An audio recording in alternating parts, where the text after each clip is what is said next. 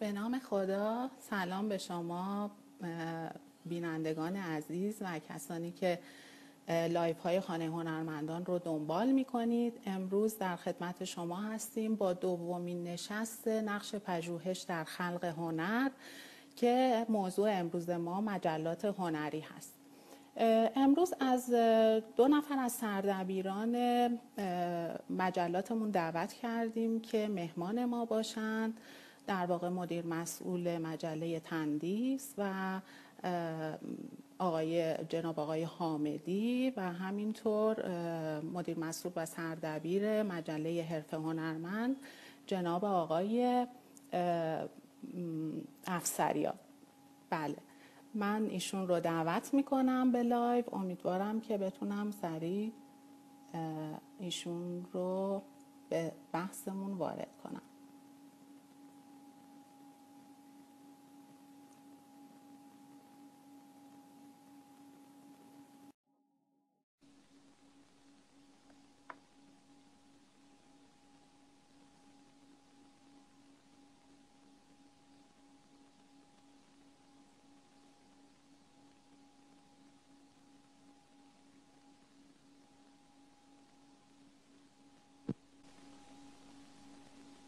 سلام. سلام. خوب هستین جناب آقای حامدی؟ خیلی ممنون تشکر لطف کردید. خیلی خوش اومدید به نشست ما. خواهش می‌کنم در خدمت شما هستم.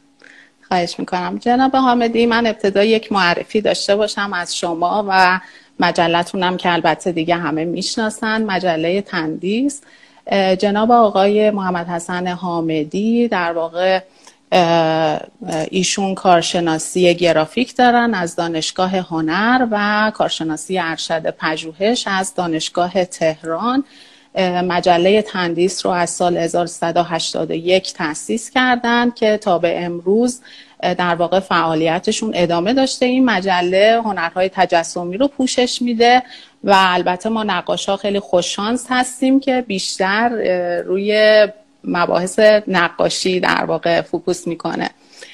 آقای حامدی من از شما خیلی ممنونم که به بحث ما وارد شدین. ما امروز می‌خوایم در مورد مجلات هنری و فواید و مشکلاتی که این مجلات دارن صحبت بکنیم. همینطور که می‌دونیم موضوع اصلی بحث ما هم در مورد نقش پژوهش در خلق هنر هستش.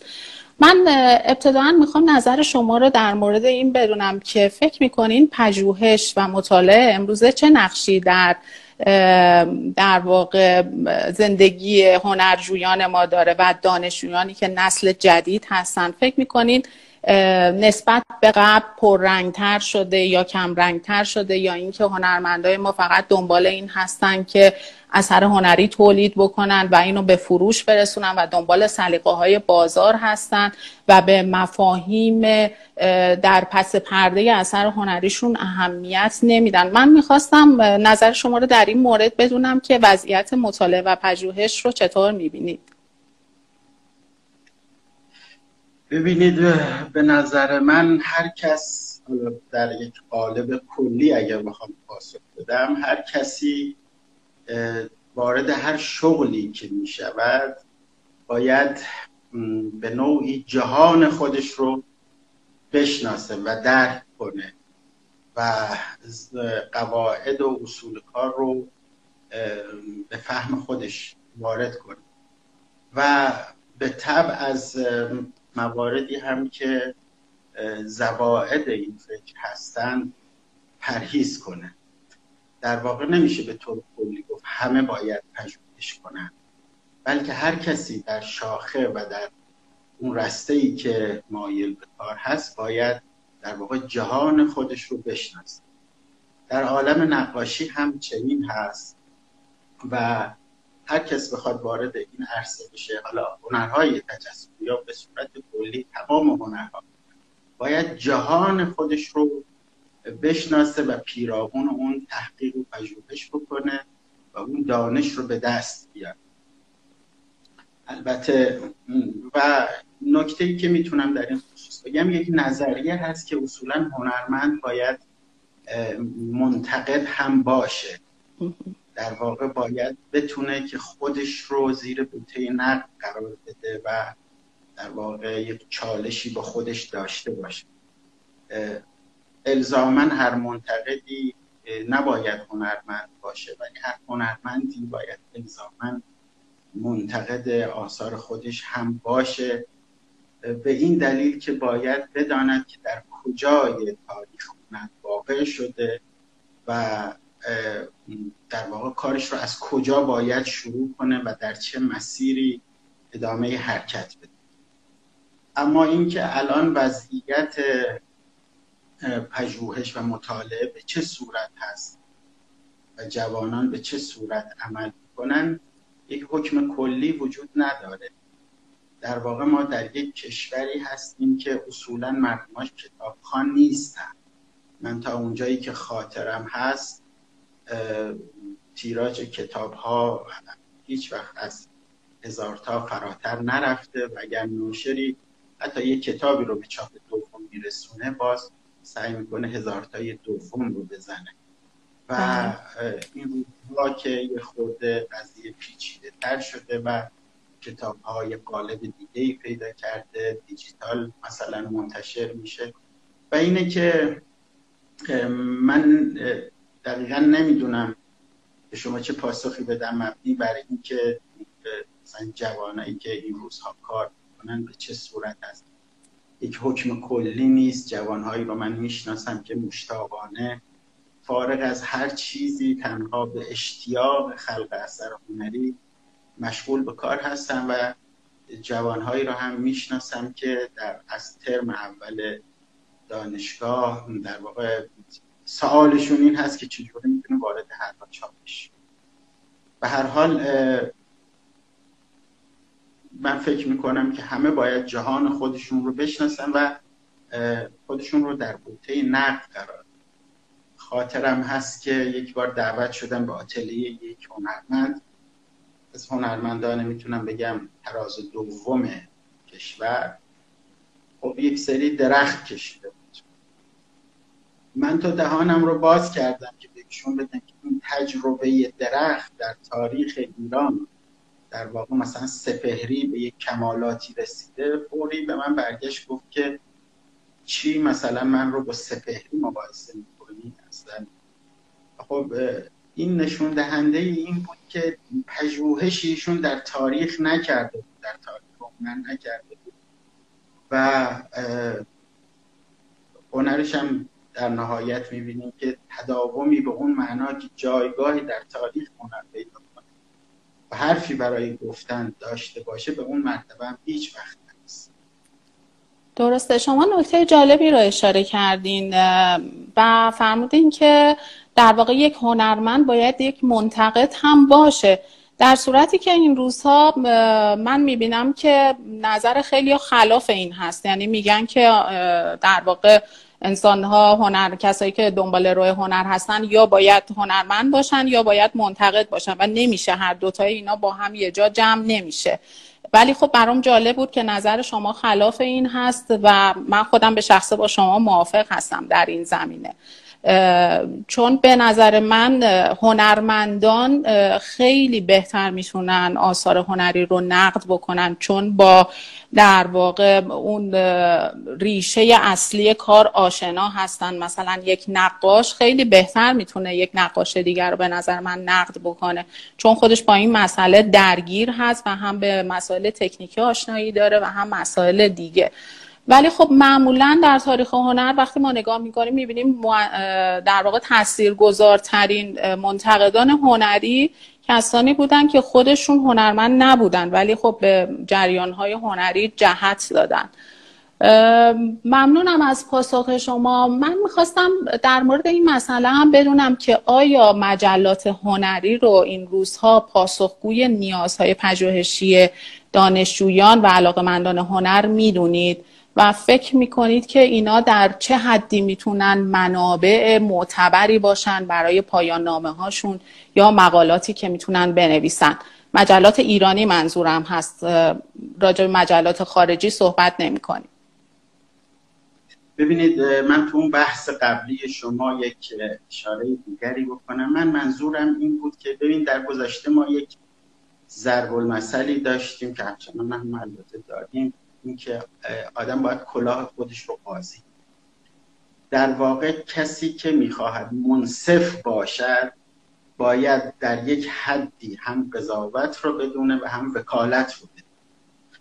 و هنرمند هم در خصوص کار خودش بیشتر باید بداند و جهان خودش رو توسعه بده.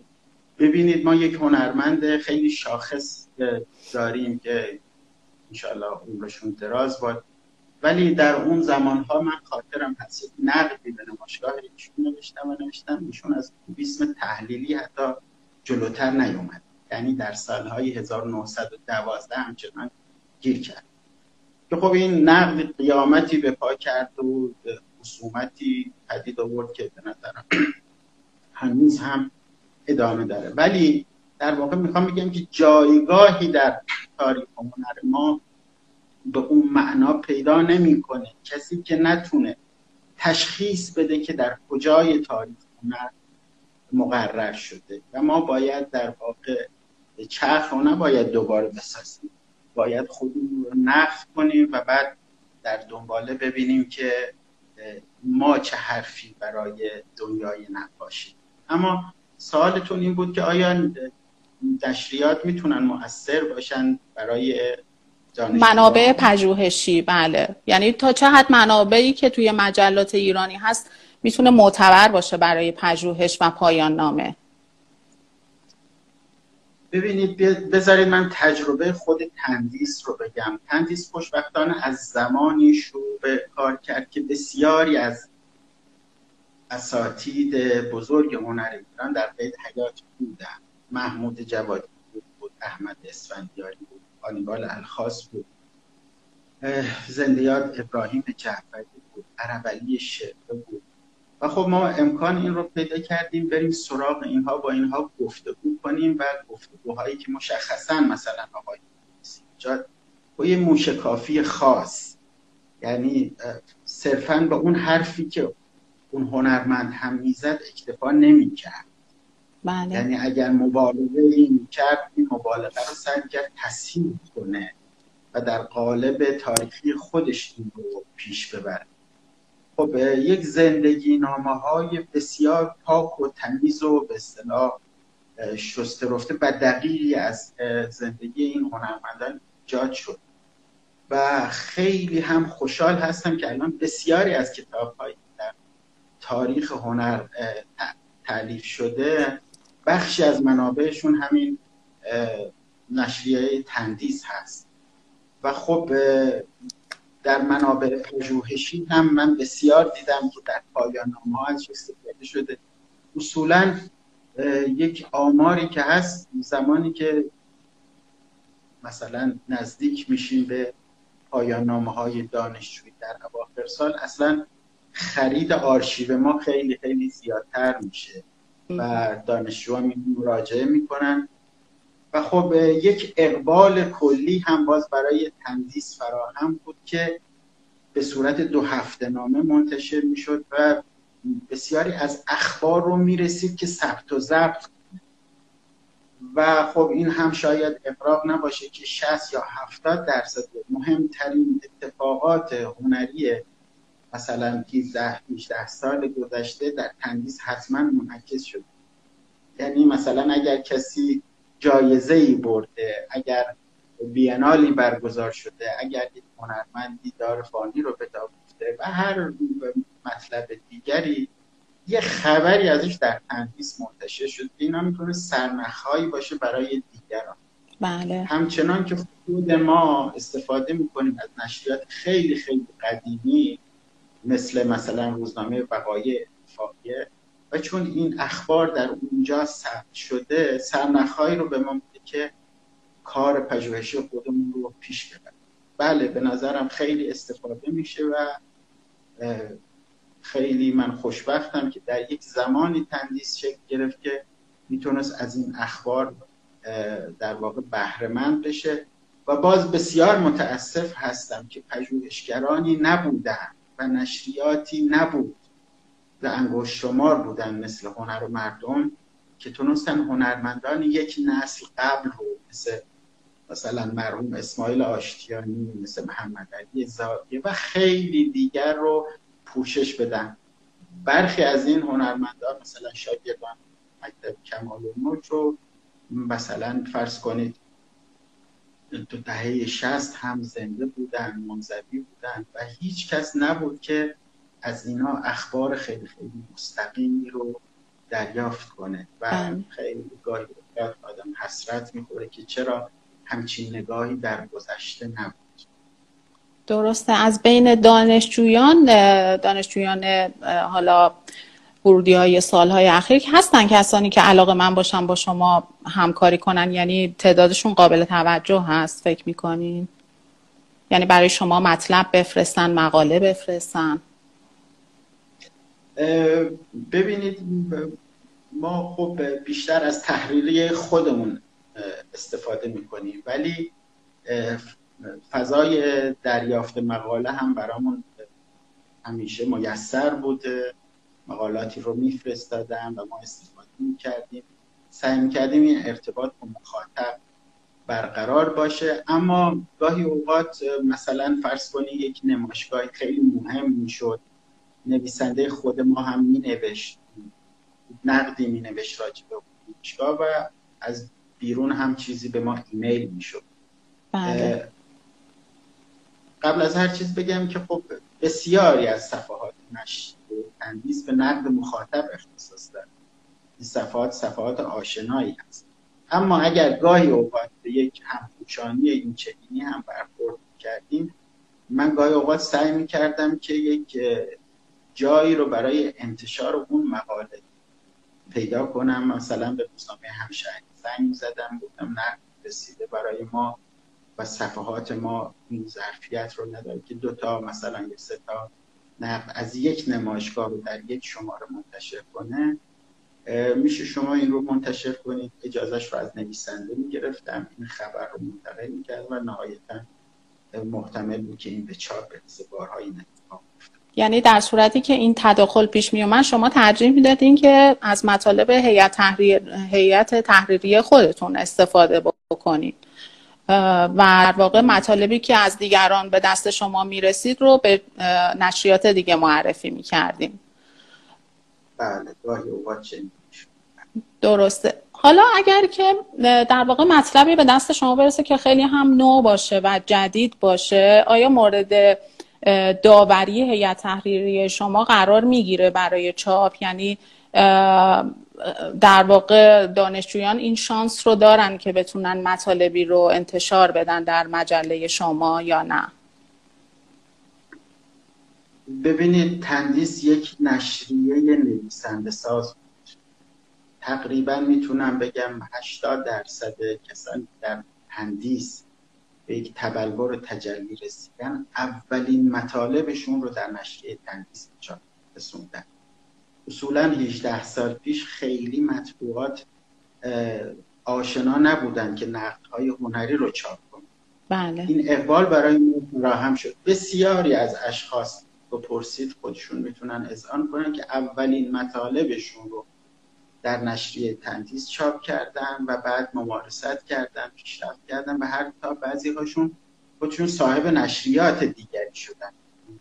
بعد از تندیس در واقع سعی کردن نشریات مستقل خودشون رو به چاپ برسونن. اما همچنان که گفتم بخشی از مطالب نشریه تندیس مشخصا به توسط ایمیل و مواردی به دست ما درسته. شما نشریه تندیس که در واقع یک نشریه مستقل به حساب میاد این رو در قیاس با نشریات علمی پژوهشی و علمی ترویجی وزارت علوم چطوری می‌بینید؟ یعنی فکر می‌کنید که سطح مطالب از نظر رنکینگ مجله با اونها رقابت می‌کنه می‌تونه سطح بالاتری داشته باشه یا نه؟ بین روحیه نشریات با هم فرق روزنامه با هفته نامه دو هفته نامه با فصلنامه تفاوت داره. به نشریات علمی علمی ترویجی که معمولا متولیش دانشگاه ها هستم خب یک فضای خاصی رو دارن. اصلا برای یک در واقع نیت خاصی تأسیس شدن و گاهی اوقات مثلا نتیجه مثلا پژوهش یک دانشجوی دوره دکتراست که در اونجا منعکس میشه. اما این نشریات در واقع اگر از جنبه علمی بخوایم بگیم خب اون در واقع بسیار پالوده شده هست. اما نشریات مثل نشریه تندیس توی ظرف زمانی که منتشر میشن نمی‌تونه یک مقاله که مثلا نه ماه یک سال یک کسی روش کار کرده منتشر کنیم کما اینکه البته از این مقالات هم ما کم دریافت نکردیم و کم چاپ نکردیم. اما به این صورت اگر فقط از حیث فرم نشریات بخوام بگم خب طبیعتا تفاوت داره و نشریه که در ظرف دو هفته کار می‌کنه می‌تونه اخبار رو منتشر کنه.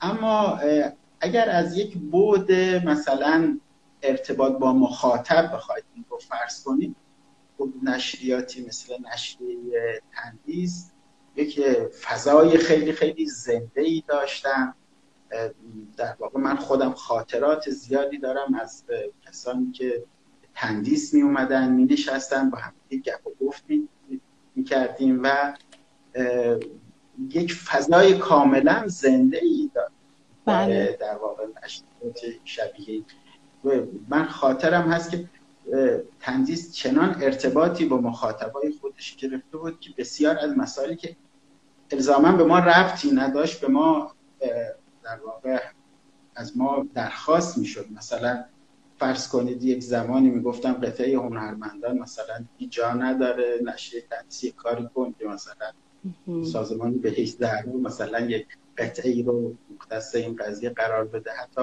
خاطرم هست که مثلا یک هنرمندی که از اون قهر کرده بود رفته بود مثلا همسرش اومده بود اونجا بود مثلا بساطت میگن اینقدر فضای زنده ای بود و در واقع تندیس به خودی خودش یه پاتوقی بود برای گفتگو و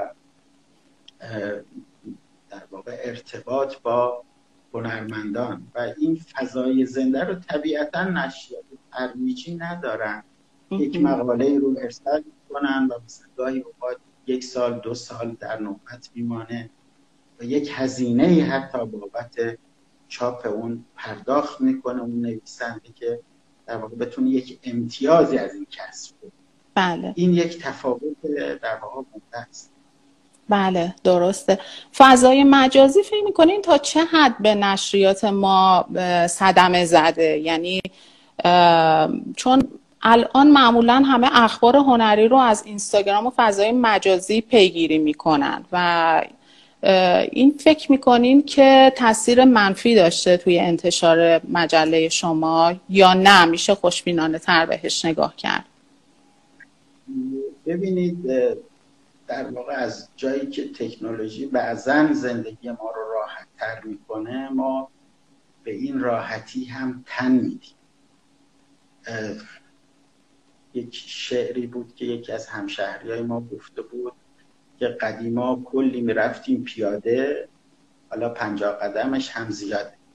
حالا در واقع فرض کنید که آدم ها پیاده روی هم نمی و فضای مجازی هم شبیه همین هست یک چیز سهل و رسول البته در حیث از بابت اطلاع رسانی ایجاد می‌کنه. و اینکه اخبار رو به مسابه یک فضای شفاف ایجاد می‌کنه این خیلی خیلی خیلی جالب است. اما در عین حال بله بسیار لطمه زده فضای مجازی به مطالبی که می‌تونستن عمیقتر باشن. شما هیچ مطلبی مثلا راجبه هنرمند به فرض بگم بنسکی راجبه هنرمندانی شبیه این خیلی کوتاه در حد یک چیز فان جذاب در اونجا می‌بینید. ولی خب کتاب راجع به ایشون ترجمه شده در ایران و منتشر شده. مقالاتی در همین نشریه ما منتشر شده در حرف من فکر می‌کنم منتشر شده. اینه که در واقع باز به همون طبع جستجوگر آدم ها برمیگرده که چنین مواردی رو دنبال کنن و خیلی تمکین نکنن نسبت به سهل و اصولی فضای مجازی. اما متاسفانه چنین اتفاقی افتاده و در واقع یک جور دلبستگی ها به فضای مجازی بیشتر از فضاهایی که یه مقدار جدیتر می‌تونن اطلاعاتشون کسب کنن در واقع این با هم شد. درسته همینطوره. البته نموند که ایران کشور کتابخانی نیست. همواره از این بحران ما رنج بردیم و در یک مثلا سرزمین 80 میلیونی تیراژ کتاب هزار هست. و فقط این رو من به گردن فضای مجازی نمی اندازم بلکه فکر می کنم که ایران اصولا کشوری که خیلی در واقع اون موقع ها می گفتن من ایران مطالعه در ایران مثلا یکی دو دقیقه است شد نیم دقیقه در بله درسته. آقای حامدی مهمترین حامیان مجله تندیس چه کسانی هستند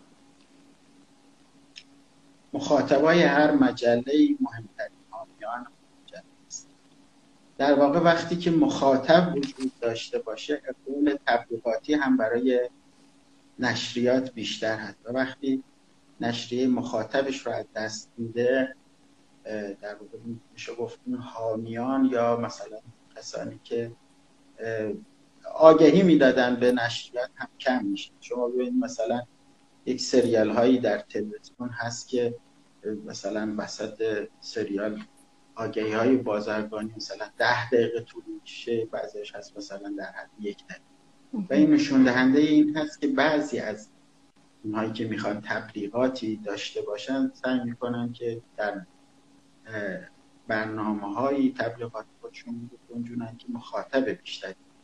پس به نظر من مخاطبین مهمترین حامیان یک نشریه هستند و خب اگر که مخاطب نباشه یعنی در واقع مستمع صاحب سخن رو بر سر صبح نیاورد طبیعتا خود نشریات هم خیلی اقبالی برای تداوم کار پیدا نمید بله درست. نیازمند مخاطب باید این گوش رو داشته باشه که اگر می‌خواد از یک امتیازات فرهنگی برخوردار باشه باید در واقع اون زمین های کاری مثل نشریات مثل نشریات هنری رو به هر یک جور در واقع بپاین که نگه داشته بشن و ازش بهرمند بشن آیا در کنار تبلیغات که در واقع شما میفرمایید که می‌تونن منابع مالی داشته باشن برای مجله نوشتن نقد هم می‌تونه منابع مالی برای شما داشته باشه؟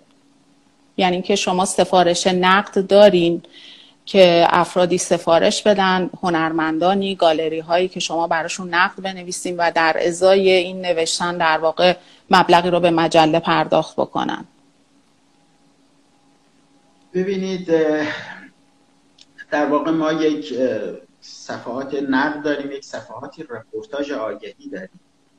گاهی اوقات یک هنرمند میگه که من یک نقد خوبی مثلا فرض کنید استاد رو برای من نوشته دوست دارم این رو منتشر کنم. و یک صفحه ای رو از ما خریداری می‌کنه و نقدش اونجا به چاپ می‌رسه.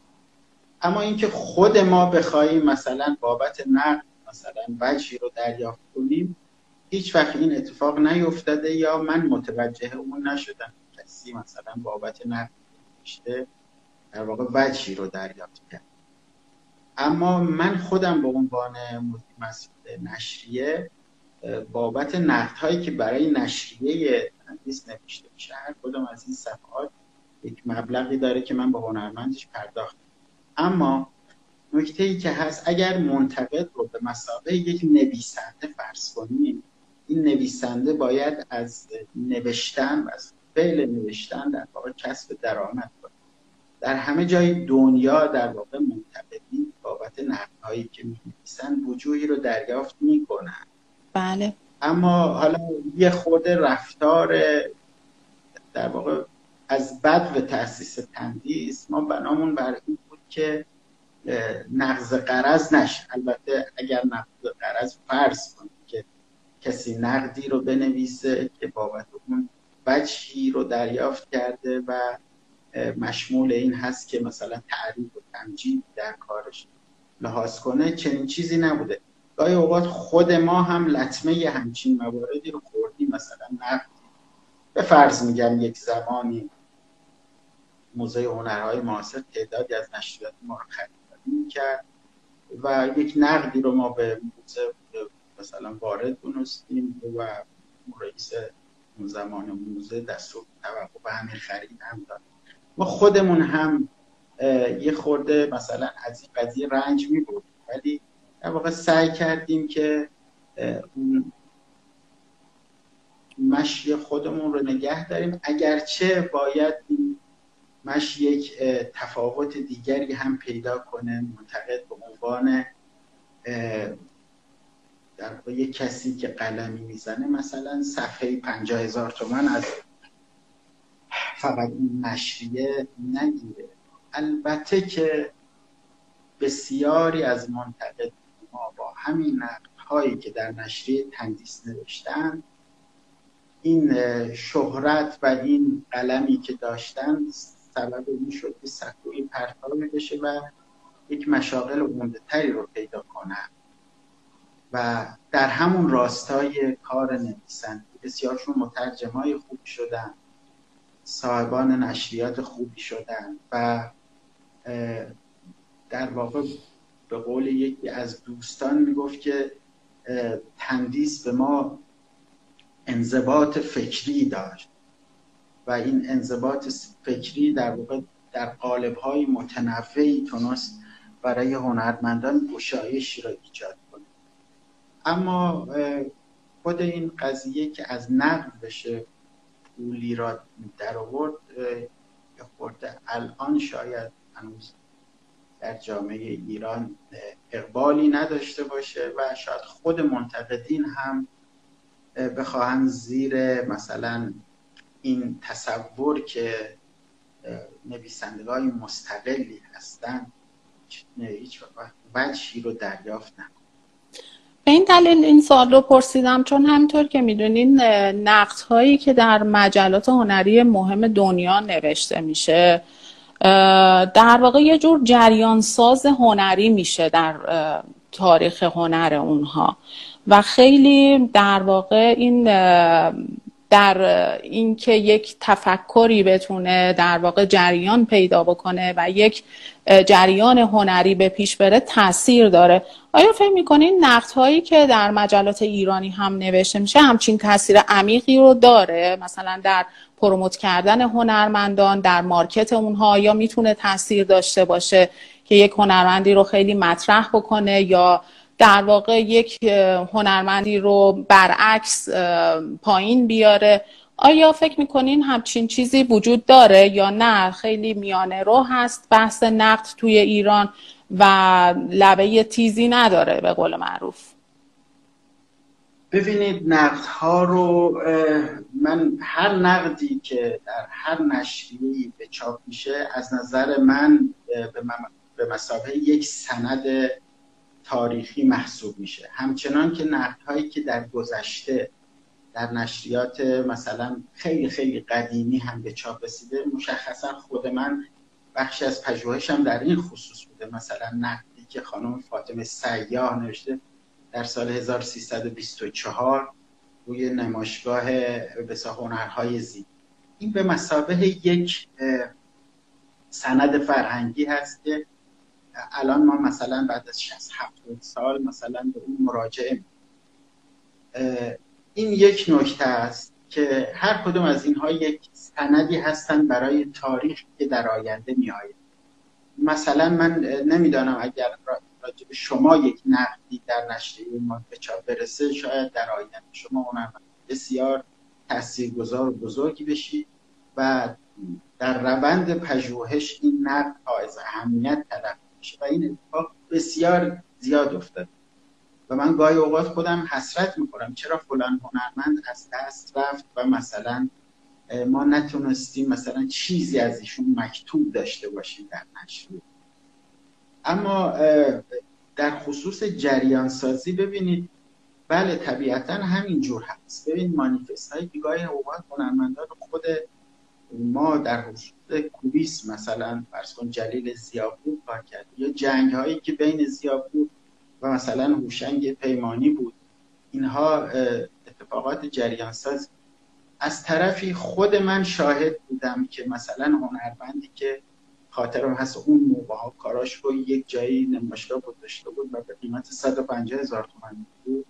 بعد از اینکه در نشریه تندیس یک نقدی براش نوشته شد سال دیگه مثلا قیمت چهار برابر شد و قیمت 600 هزار تومن کارها رو و اگر که شما باز کاتالوگ های حراج تهران رو بخشی از منابع پژوهشی که در این ثبت شده باز یا نشریه هنرمند هست یا نشریه تندیس هست یا منابع پژوهشی هست که خود ما باز تولیدش کردیم در نشر پیکره من نشر نظر و دیگر.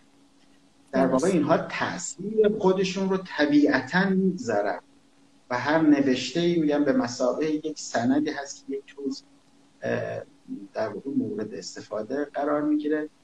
و من حتی در رسانه های خارجی دیدم که یک نفر وقتی صحبتی از رزومه کار به نشریه تندیسش نقدی از من در اون نشریه به چاپ رسید. بالاخره مهم است. بله حتما. درسته همینطوره. من می‌دونم که شما نشست هایی رو هم دارید برای مجله تندیس به صورت ماهانه.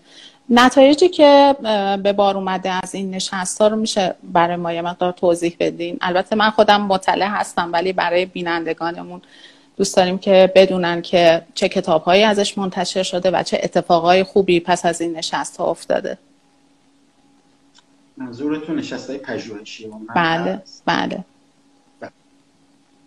ببینید نشست های پژوهشی هنر یک اتفاق. حالا این رو به مسابه تعریف تنجید که مثلا از کار نشری تنظیم کنم شما تلقی نکنید. در واقع یک اتفاق بود در کیته پژوهش و در حتی فعالیت های نشریه تندیس و تأثیری که در واقع روی تاریخ هنر گذاشت. در واقع خود اون نشست های پژوهشی به من یاد داد که چقدر پژوهش اهمیت داره و همه از اون قفلت میورزن ببینید نشست های پژوهشی مشخصا من اگه بخوام دستاوردهای بخشی از اون رو برایشون بخش بازگو کنم بین از در قبل این نشست های پژوهشی ما دو تا موزه تأسیس کردیم. یعنی خود من متولی تاسیس دو تا موزه مهم شدم در این کشور که دانش یا دانش فقدان چنین موزه هایی رو از دل همین نشست های پژوهشی هنر به دست آورد. من وقتی شروع کردم به این که تحقیق بکنم در شاگردان مکتب کمالون مثلا رسیدم به ابوالحسن خان صدیقی. خب این شخص یک شخص خاصی بوده که تمام اسناد زندگی خودش یک جوری یه جای آرشیو می‌کرد. وقتی من به این دسترسی پیدا کردم به این اسناد متعاقب برگزاری همون سلسله نشست ها در واقع یک تاریخی از دل این اسناد زبانه کشید. مثلا مشخص شد که ایشون یه مجسمه ساخته در ایتالیا باقی بود و من با مکاتبه ای که کردم در با شهرداری و در واقع ایتالیا دوستی داشتم آقای حسن واحدی که نقاش معروف ایتالیا این مجسمه کشف شد و به ایران برگشت و الان در پارک ملت در واقع در معرض دید هست. تابلوی استاد کمال ملکی که در واقع هدیه کرده بود به ابوالحسن خان سپیدی باز هیچ کس نمی‌دانست که این اثر مال استاد کمال الملک هست و بعد با یک تعداد عکس هایی که ما پیدا کردیم شیشه هاشو چاپ کردیم متوجه شدیم که این اثر مال استاد کمال الملک هست. از اون هم در موزه ملک رونمایی شد. بعد از اون موزه مکتب کمال اسماعیل آشتیانی رو بزرگ داشت گرفتیم علی اشرف والی رو و خیلی دیگه از مثلا ها رو بزرگ داشتی براشون گرفتیم و متوجه شدم که خب من, من الان خیلی از این شاگردان مکتبیان با فرزنداشون مراوده دارم و پس میشه از اینها آثاری رو گرفت و برای یک موزه ازش بهره شد. فقط مخصوص مختص نقاش آن هم نبود و مثلا خوشنویسانی رو که ما بزرگ داشتیم از یک جایی متوجه شدیم چرا هنر ملی ما مثلا موزه ای نداره. یا اگر موزه هایی هست موزه های خیلی خیلی محدود مثلا در قزوین و هفتاد تا اثر و اون موزه واقعا رافرین خوشنویسی تأسیس شد که خوب از بله. پیامد همین بود و خیلی از نقاشانی که اصلا گمنام بودن و اصلا تاریخ هنر از سر اینها گذشته مثل حسن قائمی که یک زمان خود این آقای قائمی در واقع چنان هنرمند مطرحی بود که به قول معروف می‌گفت که مثلا با شاه پالنده نمیخورده ولی بعد از انقلاب کاملا گم شده بود.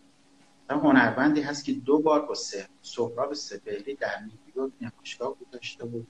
و بزرگترین هنرمندان این کشور مراوده داشت. بزرگترین شخصیت های کشور مثل جلیل زیاپور مثل مثلا فرسبان انسان تبری و دیگران برای این شخص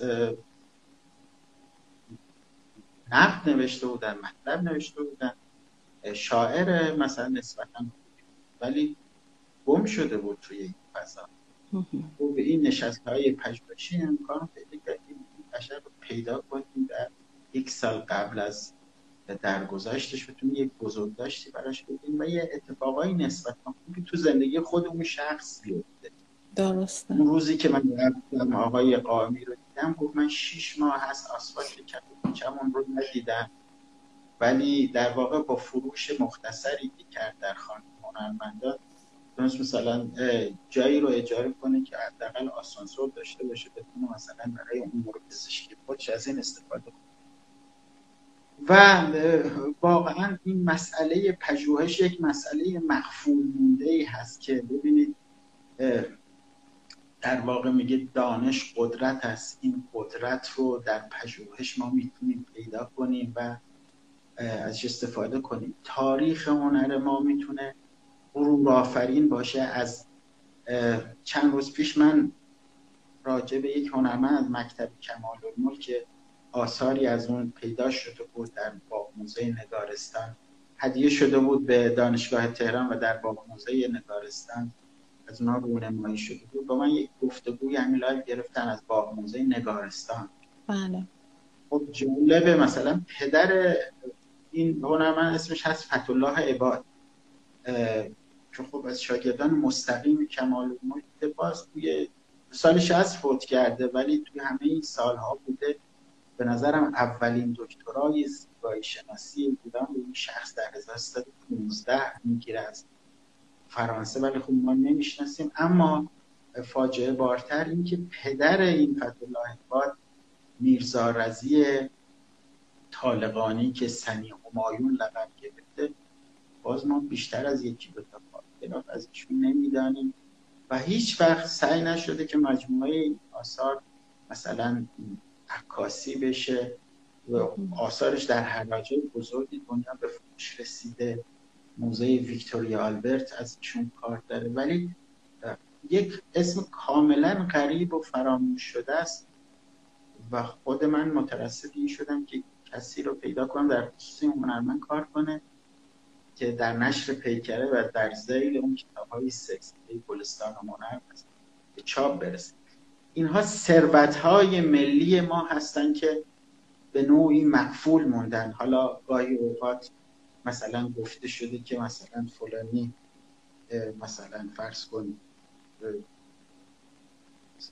در واقع یه جوری در مرده زندگی می‌کنه و مثلا این حرف و ولی به نظر من اینها هم ثروت های ما هستند که تنها به واسطه پژوهش نمایی خواهند شد بله. یک زمانی در خصوص حراج تهران با من یک مصاحبه کردن گفتم متاسفانه این حراج اون بخش پژوهش به معنای وسیع خودش نداره و شما ببینید یک قلمدان رو مثلا میان از ایران از محمد صادق خریداری می‌کنن می‌برن توی حراج کریستی لندن دو سال روی اون پژوهش می‌کنن یک مقاله خوبی رو می نویسن قلمدان رو از ما می‌خرن.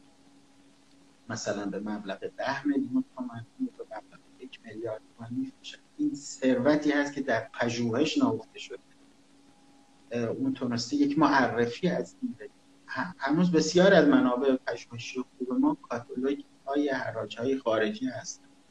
بله. حتما التفات که خود ما از اینها قفلت ورزیدیم ولی اونها کمال استفاده رو بردن و ازش ثروت به دست آوردن. حالا ما از ثروت مادی اون که صرف نظر کنیم حتی مستحق این هم نبودیم که ثروت معنوی این هنرمندان بزرگ رو ازش بهره بله درسته.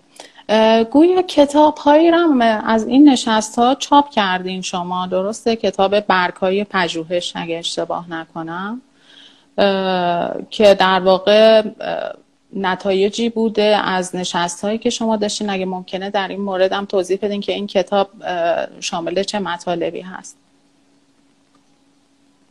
بله این نشست ها من قائل به این بودم که این نشست ها صرفا یک نشست هایی نباشه که مثلا 20 نفر جمع شن توی یک سالن یک سخنران داشته باشه و همون دو ساعت همه ماجرا به اتمام برسه بله. بعد و هم به این اعتقاد داشتم که اینها باید مکتوب بشن و مثلا پژوهشی که من کردم عکس ها و اسنادی که از این نشست ها حاصل شده. هم در یک زمانی در معرض نمایش قرار بگیره. مثلا شما فرض کنید تابلوی اسماعیل آشتیانی رو شما کجا دید؟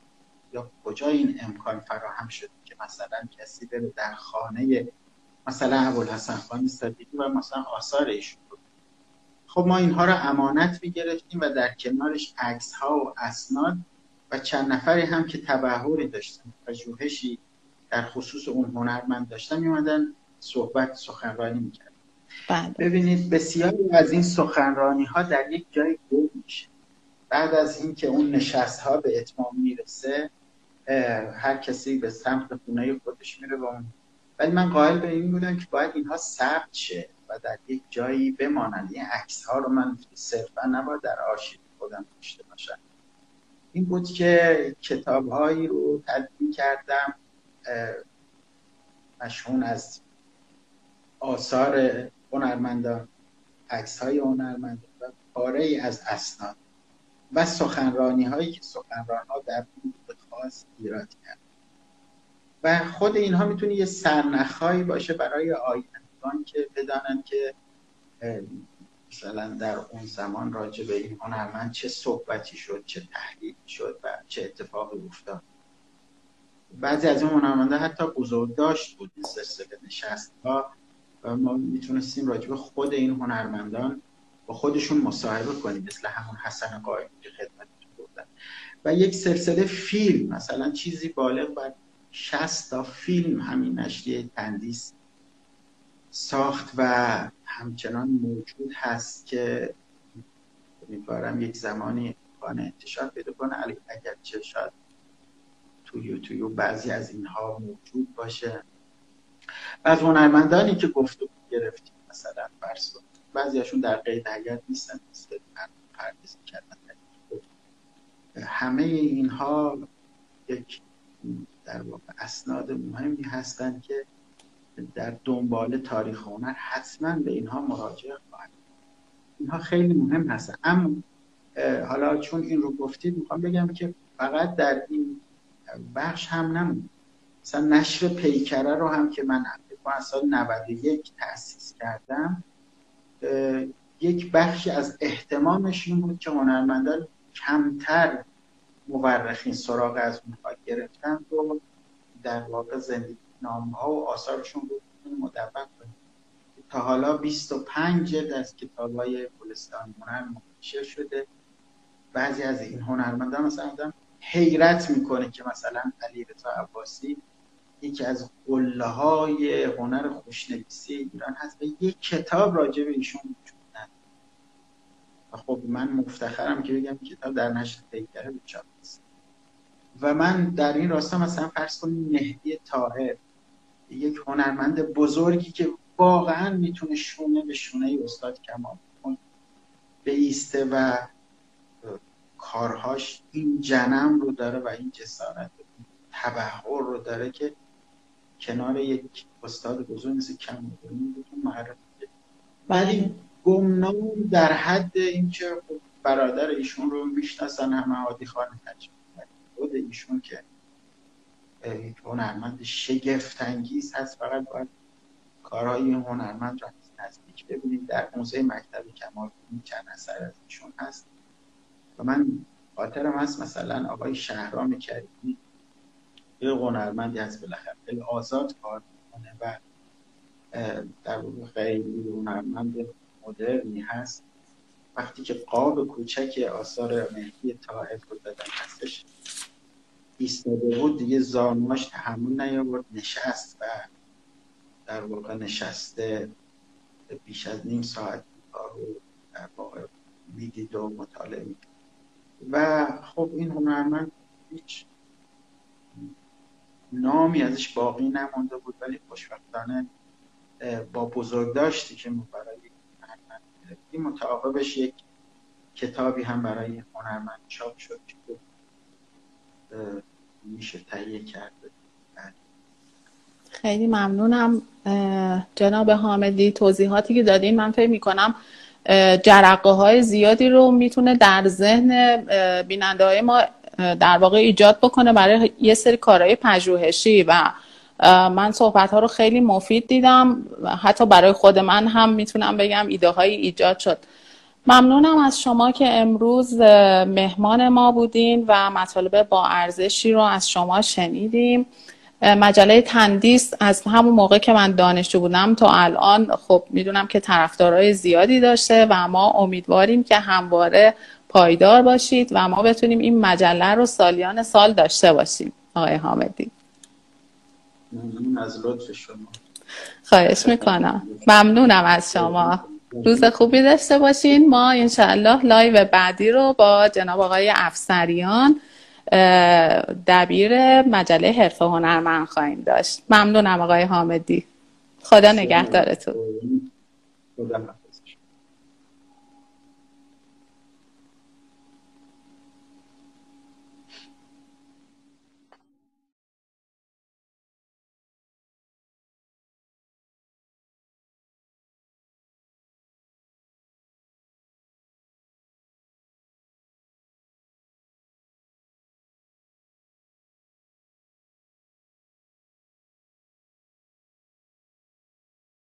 سلام مجدد. خدمت بیننده های عزیز نشست های live ما. مهمان دوم برنامه مجلات هنری رو خواهیم داشت. از مجموعه نشست های نقش پژوهش در خلق هنر در واقع در خدمت آقای ایمان افسریان خواهیم بود که هم نقاش هستند و هم سردبیر مجله حرف هنرمند.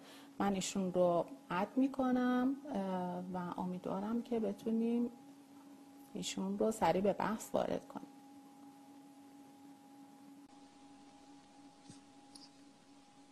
خب. سلام. خوب هستین؟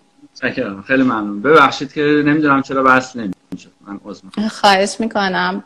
خواهش می‌کنم. این مسائل پیش میاد. منم امروز از استودیوی خودم live شدم و توی در واقع دفتر خانه هنرمندان نیستم ولی دوستان پشتیبان به هر حال با SMS با من در ارتباطن. اگه مشکلی پیش اومد حلش بکنم. خیلی خوشحالم که در خدمتون هستیم. جناب افسریان.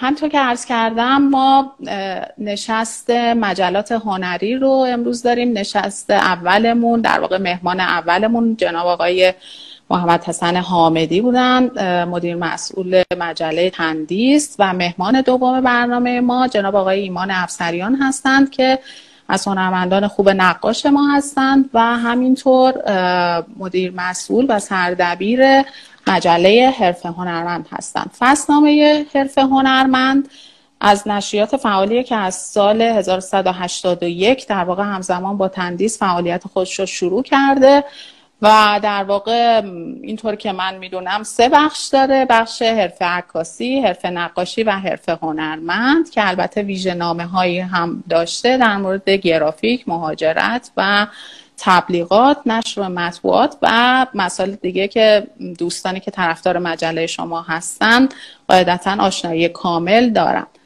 جناب آقای ایمان افسریان کارشناس نقاشی هستند از دانشگاه هنر و همینطور کارشناسی ارشد تصویرسازیشون رو هم از دانشگاه هنر عقص کردن نمایشگاه های متعددی داشتند نمایشگاه انفرادی و گروهی و همینطور در کنار نقاشی مسئولیت خطیر نویسندگی و سردبیری رو هم به عهده داشتن. جناب آقای افسریان لطف کنین به ما بفرمایین که شما فکر می‌کنین که مطالعه و پژوهش چقدر مهمه برای هنرمندان و آیا هنرمندانی که تحصیلات آکادمیک دارند رو موفق تر می‌دونین نسبت به هنرمندانی که خودآموخته هستند و در واقع حالا خودآموخته که میگم منظورم نایف نیست. منظورم هنرمندانی که دانشگاه نرفتن ولی از حضور اساتید بزرگواری استفاده کردن و این راه رو ادامه دادن. فکر می‌کنین این تحصیلات آکادمیک و این مطالعات و پایان نامه نوشتن و اینها تا چه حد مهم بوده در روند در واقع رشد هنری و نظرتون رو در این مورد به ما بفرمایید. سلام عرض می‌کنم خدمت شما و بقیه دوستانی که دارن این برنامه و این گفتگو رو میشنون و می‌بینن. من می‌خوام ازتون اجازه بگیرم و بحث رو از یک موقعیت دیگه و یک بحث دیگه ای از یک زاویه دیگه ای شروع کنم تا بتونم برسم به اون سوالی که شما طرح کرد بفرمایید. خدمتتون عرض کنم که خود این بحث خب یک جنبه داره وضعیت مثلا آکادمی های ما وضعیت آموزش ما وضعیت رساله هایی که نوشته میشه و کیفیت آموزشی که اونجا وجود داره و آیا این کیفیت آموزش مثلا تأثیری در فعالیت هنری یک نفری داره یا نه و بحث به این جور چیزها ممکن کشیده بشه. ولی من می‌خوام از زاویه دیگه ای وارد بحث بشم. بحث شما از یک جهتی ناظر به این موضوع کار عملی و نظریه. یا بله. پرداختن به امر محسوس و امر معقول. پرداختن به این که ما چقدر می‌تونیم در مورد هنر نظر ورزی کنیم اندیشه ورزی کنیم تفلسف کنیم در موردش بنویسیم با ادبیات در مورد هنر بنویسیم یا بخونیم. و چه میزان کار عملی خود رفتار هنرمندانه و صناعت هنرمنده که می‌تونه در پیشبرد کارش موثر باشه. ولی باز حتی برای توضیح دادن این دوتا مفهوم من ناچارم که یک کمی گریز بزنم و یک بحث تاریخی رو مطرح سعی می‌کنم که خلاصه و فشرده این بحث رو مطرح کنم تا احیانا اگر شما سوالی حول و این موضوع داشتین من در خدمتتون باشم. ببینید یک چیز حدود 100 تا 150 سال پیش ایرونیا با یک مفهوم آشنا شدن به اسم آرت. این کلمه آرت تعریفی بود که واژه‌ای بود یا مفهومی بود که غربیا در دوران جدیدشون بهش رسیدن. کلمه اینیه که مربوط به مفهوم هنر. حالا من کلمه هنر رو اینجا تلویحا به کار می‌برم. بعدا براتون توضیح میدم مسئله معادل قرار دادن آرت و هنر چه مشکلاتی می‌تونه داشته باشه. به هر حال در دوران جدید غربی ها در از این واژه برای توضیح بخشی از فعالیت فرهنگی خودشون استفاده کرد. این کلمه وقتی به ایران وارد شد اول ترجمه نشد. یعنی مدرسه صنایع مستظرفه در مقابل آکادمی آکادمی بزار در حقیقت ترجمه اون آرت توش وجود نداره. بیشتر مفهوم صنعت، تخنه، تکنیک و امثال هم توش وجود داره.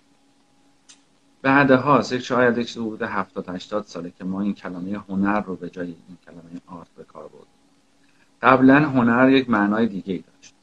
هنر یا ریشه شناسی این کلمه هوانره به معنی نیک توانی نیک توانی جوان مردانه یعنی هم یک مفهوم حماسی داره توش و هم یک نوع توانایی نیکه.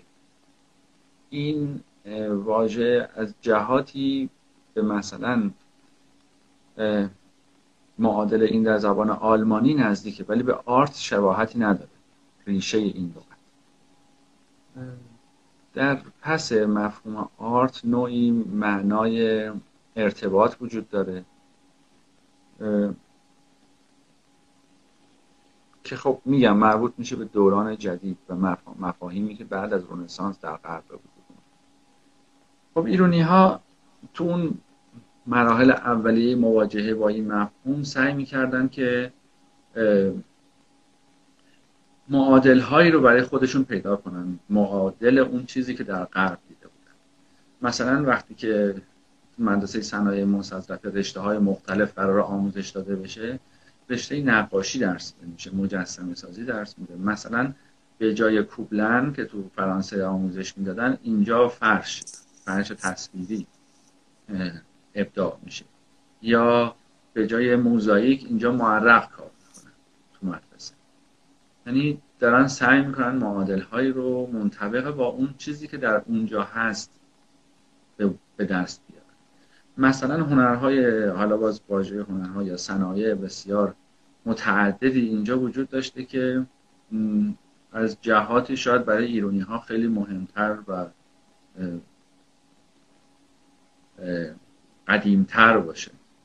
مثل مثلا خوشنویسی مثل کتاب آرایی مثل کتاب سازی مثل امثال اینجور صنایع که در آکادمی کمال الملک در مدرسه صنایع مصدفه آموزش داده نمیشه. بعدا که کلمه هنر رو جایگزین می‌کنن در حقیقت می‌خوان فکر کنن که ما تونستیم مفهوم آرت رو بفهمیم. تلاشی بوده برای اینکه مفهوم آرت رو بفهمن. به جاش گذاشتن کلمه هنر.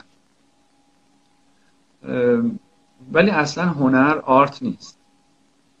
و کسی در ایران هم نمی‌دونست که آرت چیه. تلاش های خیلی متعددی کردن در طول این صد و خورده سال شاید 150 سال. هم نویسنده ها هم فلاسفه هم منتقدین تاریخ نگارها و غیره و غیره که بفهمن این آرت چیه. آرت کلمه بود که مفهومش در حال تغییر بود. در خود این صد ساله هم در غرب دائما معناش در حال تغییر تحول. ولی همین هنر همیشه پشت سر آرت میدوید. کلمه هنر نحیف شد لاغر شد تراشیده شد. حتی جل شد که یک جوری منطبق بمونه بر کلمه آرت. ولی کماکان ما نمی‌دونیم که آرت چیه. سوال برام. و در تلاشیم که بفهمیم آرت چیه. توی این انتباق خیلی چیزها اونو باخت یعنی اینکه تمام صنایع مستضعفه ما قبل خودمون چیزهایی که داشتیم رو. یا گفتیم بهشون که هنرهای کاربردی یا گفتیم سنتی یا گفتیم صنایع دستی یا میراث فرهنگی و امثال اینها و همه کنار گذاشتیم. تا بتونیم برسیم به این مفهوم آرت من خاطرم هست که تو دانشگاه یکی از هنرهای اساتیدمون این بود که هی بگن که چه چیزهای هنر نیست. مثلا فرش بافی هنر نیست. خوشنویسی هنر نیست. حتی کسانی مثل مثلا مثل شاملو و امثال هم, هم داشتن سعی می‌کردن یک همچین کاری بکنن. مثلا می‌گفتن که فردوسی شاعر نیست. قافیه سازی شعر نیست. نمی‌دونم. و انواع و اقسام روش هایی که هی انگار در حال تراشیدن آن چیزی بودن که قبل از این ایرانی ها داشتن و در حال فهمیدن چیزی که در غرب پدید اومده و هنوز نمی‌دونستن چی. این این کاری که تلاشی که ما کردیم باعث شد که ما مردمان بی تصویری بشیم. تا قبل از این دوران ما تقریبا می‌تونم بگم که بیشتر از هر مردم دیگه در جهان تصویر تولید کرد. تا قبل از تصویر فوتوگرافی و تکثیر اون امکان تکثیر اون می‌تونم بگم که بیشترین تصویر رو مردم ایران تولید کرد. از تصویر وقتی صحبت می‌کنم فقط تابلوی نقاشی منظورم نیست. ممکنه مینیاتور باشه کاشیکاری باشه فرش باشه گیلیم باشه حجاری باشه نقش برگسته باشه و و و الاخر خب ولی از این زمان به بعد دیگه ما نتونستیم تصویر تولید کنیم. کتابی هست که انتشارات فیدن چاپ کرده کتاب دیدنیه. سی هزار سال هنر عنوان کتاب. تقریبا از سی هزار سال پیش از اون صفحات اول این کتاب آثاری از ایران هست تا آخرین اثری که از ایران هست تو این کتاب کار مهرعلی نقاش از بطلی شد باید بگم که انتخاب درستی کردم اون ادیتورای این کتاب. در حقیقت به این وسیله ما خودمون می‌تونیم از روی این تصاویر بفهمیم که از اون زمان به بعد دیگه تصویری که ویژه ایران باشه وجود نداره. توی اون کتاب جالبه که بعضی از فرهنگ ها حتی بعضی از های اولیه آفریقایی امتداد دارن و بعد از اون آثارشون تو اون کتاب منتشر شده. ولی در مورد ایران تصویر دیگه ای بعد از کار مهرعلی نمی‌بینیم.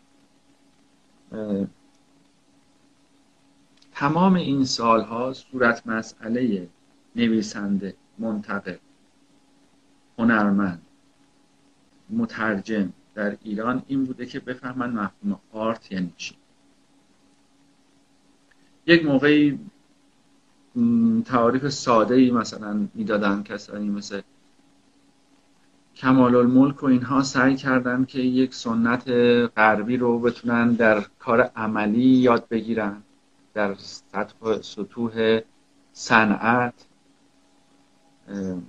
هرچند که حالا اگر فرصت بشه میشه توضیح داد که روی کرده مثلا کمال الملک با روی کرده مثلا چینی ها با هنر مدرن و هنر غربی چی بوده تفاوتشون در چی بوده؟ و اما به هر حال اونجا داره سعی می‌کنه یک فرم هنری رو در هیئت یک نوع صناعت متوجه بشیم. بعد از اون کسانی مثل زیاپور و امثال هم سعی کردن که مفهوم آرت رو در مفهوم در هیئت یک سبک بفهمن. تو دوره های بعدی تلاش های خیلی مختلفی شد که همش بتونن بفهمن که این آرت چیه و به چی میگن آرت.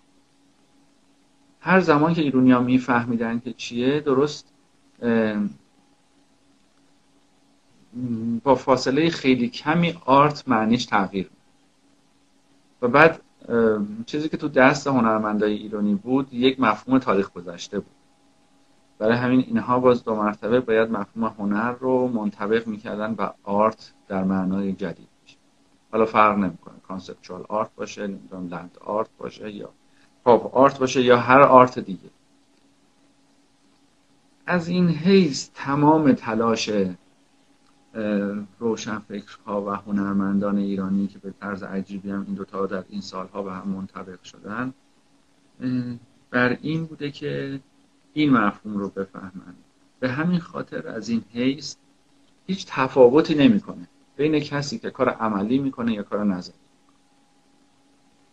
یعنی اینکه تفاوتی نمی‌کنه. من بخوام بفهمم که آرت چیه در عمل بفهمم یا در نظر بفهمم. مفهومی که مبدعش و مؤسسش در جغرافی های فرهنگی دیگه ای پدیدار شده. ایرانی ها در تلاشن که اون مفهوم رو وارد آگاهی دوران جدیدشون بکنن. نتونستن هنوز کامل یا دقیق بفهمن که چیه. خود اون مفهوم در حال تغییر منتقدین نویسنده ها و هنرمندها به دنبال میافتن پاسخ این سوال است. از این حیث تفاوتی بین کار آقای پاکباز و کار آقای محسس نیست. جفتشون دارن این تلاش رو می‌کنن. اگر فکر کنیم که محسس هنر تولید کرده به نظر من ساده یا بگیم آرت تولید کرده به نظر من ساده حالا اینکه این چرا به نظر من سادگی؟ بحث ممکنه مفصلی به طلبه اما هر جفتشون داشتن سعی می‌کردن بفهمن این مفهوم جدید چیه. اما تا قبل از این دوران جدید چه در ایران چه در غرب همیشه عمل بر نظر مقدم. معمولا اینجوری بوده که هیچ هنرمندی اول نمی‌رفته نظریه بخونه پژوهش بکنه کتاب بخونه. تا بعد بتونه بفهمی که کار هنری چیه. پرسش هایی بوده که جامعه و سنت و نظام های نمادین روبروی هنرمند در اختیارش قرار می‌دادن در برابرش قرار می‌دادن و هنرمند سعی می‌کرد به اونا پاسخ بده. پاسخش هم به شکل عملی. یعنی در زمانی که رامبران داشت کار می‌کرد هزار تا کارگاه نقاشی در آمستردام بود. صورت مسئله همه این هزار تا این بود که ما چجوری یک تصویری یک نقاشی بکشیم که زنده تر و واقعی تر به نظر و هر کدوم راه حلی پیدا می‌کردن. رامراند از بقیهشون هوشیارتر باهوشتر با استعدادتر بود و تونست جوابی پیدا کنه که ماندگارتر از بقیهشون. در عمل این رو پیدا کرد. بعدها تاریخ هنر نویسا شروع کردن در موردش نظریه پردازی. پس من مجبورم مجبور بودم که یک همچین بحثی رو در پاسخ به سوال شما مطرح کنم. می‌تونم خلاصه و فشرده در جواب شما بگم که فرقی نمی‌کنه کار عملی بکنیم یا کار پژوهشی بکنیم. صورت مسئلهتون اینه که آرت چیه؟ مگر اینکه به روشی از این چرخه بیرون بیاید. من در خدمتم. سوال بعدی. خواهش می‌کنم. این مطالبی که فرمودین در واقع از منابع خاصی هست یا حاصل پژوهشیه که در واقع شخص خود شما انجام دادین یا جای خاصی رو می‌تونین اشاره بکنین که در مورد این مسئله در واقع نوشته باشه؟ عمدتا عمدتا حاصل تلاشیه که تو این سالها تو مجله و تو نوشته هام کرد اینجوری نیستش که بگم مثلا من نمی‌تونم مرجعی الان بهتون پیشنهاد بدم که بریم اونو بخونید مگر اینکه مجموعه مقالاتی که توی کتاب مثلا در جستجوی زمان نو مجموعه مقالاتی که تو حرف من جمع کرد از تلاش انتقادی برای نوشتن در مورد تاریخ هنر معاصر ایران. بله. علاقه مندان بتونم به اون رجوع کنم تا بتونم منظور من چیه؟ بله درسته. پس در واقع شما معتقدین که پژوهش بخش پژوهش خیلی ضعف داره در هنر ایران. یعنی برداشت من از صحبت شما این گونه بود که به رغم تمام تلاشی که حالا از مدرسه صنایع مستظرفه تا به الان داشتیم این ضعف همچنان وجود داره و هنرمندان ما در واقع همچنان در پی مفهوم پیدا کردن مفهوم آرت هستند درسته؟ ببینین نه به این معنی که من بگم که بخش پژوهش ضعف داره منظورم این نیست. منظورم اینه که همونقدر بخش پژوهش ضعف داره که بخش عمل عمل نقاشانه هنرمندان. و برعکسش همون مقدار دستاوردهای هنرمندان ما در کار عملی داشتن در طول این صد خورده سال که در کار نظر. همه اینها منوط به فهمیدن مفهوم آرت. در تلاش برای فهمیدن یک مفهومی خارج از این جغرافیا در دوره جدید که به ایران وارد شد. به همین خاطر من نمی‌تونم نتیجه گیری کنم که کار پژوهشی ما ضعیفه. همون مقدار ضعیفه کار هنری چون من فکر می‌کنم الان کلا جهان هنر در وضعیتیه که دنبال چیستی آرت میگرده. یعنی این شامل هنرمندان ایران نمیشه. کلا دنیا در وضعیتیه که همواره داره اتفاقای جدیدی میفته و تعاریف جدیدی خلق میشه و کل هنرمندای معاصر دنیا در پی کشف این معما هستن که آرت چیه و به کدوم سمت داره میره. و قدم بعدی اونا چیه؟ ولی خب این مستلزم اینه که اتفاقاتی که قبل از این افتاده در تاریخ هنر رو بشناسن. برمیگردیم به در واقع مقدمه خوبی رو شما فرمودین. برمیگردیم به بحث مجلات در واقع هنری که ما می‌خوایم بدونیم که این مجلات هنری در ایران تا چه حد می‌تونه جریان ساز باشه در تاریخ هنر ایران. حالا چون شما به مسئله تاریخ هنر در ایران اشاره کردین من سوالم رو به سمت بحث شما می‌برم. اینکه مجلات چقدر می‌تونن جریان ساز باشن و آیا می‌تونن جریان خاصی رو تبلیغ کنن و اینو بلدش بکنن و جریانی رو تضعیف بکنن؟ در ایران مجلات این نقش رو داشتن تا الان؟ یعنی تونستن در این زمینه موفق عمل بکنن یا نه؟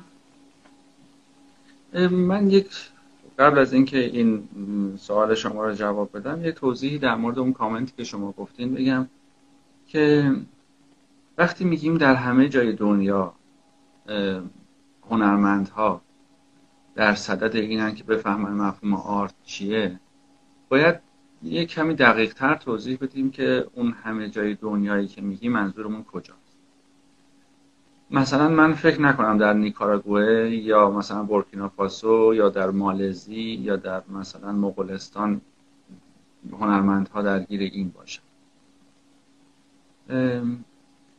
اینکه هنر چیست و آرت چیست و سوال های از این جنس نظری و فلسفی در دوره اخیر هنر غرب من تاکید می‌کنم. در دوره اخیر هنر غرب موضوع و مسئله بسیاری از هنرمندها شده درست. اما کاملا و صد درصد این منظره این پرسشگری که امروز هنرمند غربی داره در مورد آب با اون چیزی که ایرانی ها دارن خب خیلی متفاوت یعنی ایرانی ها در حقیقت منتظرن که پاسخ این سوال رو هنرمند غربی پیدا کنه تا اینها سعی کنن بفهمنش. یعنی اول یک جای دیگه ای تولید میشه. اون جای دیگه که تولید میشه یا در برلینه یا در لندنه یا در نیویورک امثال اینجور چند تا پایتخت هنری بزرگه.